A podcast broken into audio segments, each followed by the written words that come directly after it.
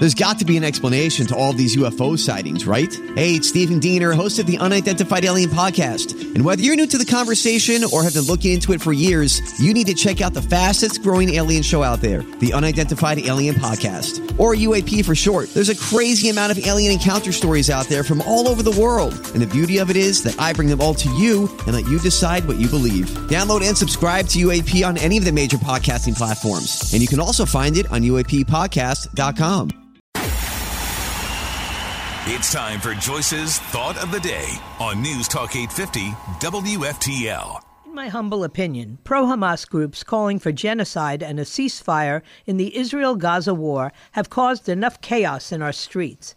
Senator Tillis and Senator Blackburn have taken a commendable step with the introduction of the Safe and Open Streets Act. The proposed legislation aims to address the increasing trend of protesters blocking roads during demonstrations by making it a federal crime to serve as a strong deterrence for such activities.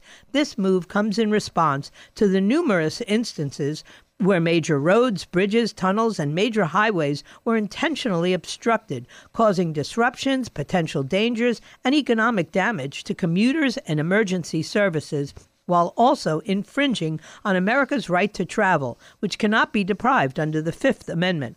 The senators rightly emphasized the unlawful, destructive, and dangerous nature of blocking roads, highlighting the risk it poses to innocent citizens and the economy. The legislation proposes fines and up to five years in prison for individuals found guilty of intentionally obstructing streets during protests. This sends a strong message that such disruptive tactics won't be tolerated, safeguarding the rights of citizens to go about their daily lives without undue interference. The proposed Safe and Open Streets Act has significant implications for foreign nationals given the heightened risk to immigration status associated with arrests or criminal convictions. Crimes involving moral turpitude can lead to inadmissibility for non U.S. citizens and deportation for permanent residents or visa holders. To strengthen the bill, we're calling for further enhancement of this bill by including provisions for immediate deportation orders. This measure aims to swiftly address potential threats during protests, aligning with the need to protect national security and the constitutional right to freedom of movement. The incidents mentioned, including the blockade during the pro Hamas Israel Gaza war protests and disruptions during the holidays, underscore the need for a legislative response. The senators correctly point out the potential dangers posed to citizens awaiting emergency services and workers facing job loss due to traffic delays. While concerns about First Amendment rights are often raised, it's important to note that the proposed bill aims to deter intentional road blockades that go beyond peaceful assembly.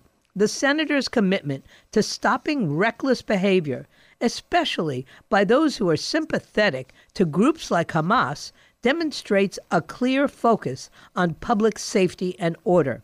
It is the legislature's responsibility to keep us all safe, and while we always have the right to protest, it must be done peaceably and without interrupting commerce or civilian safety.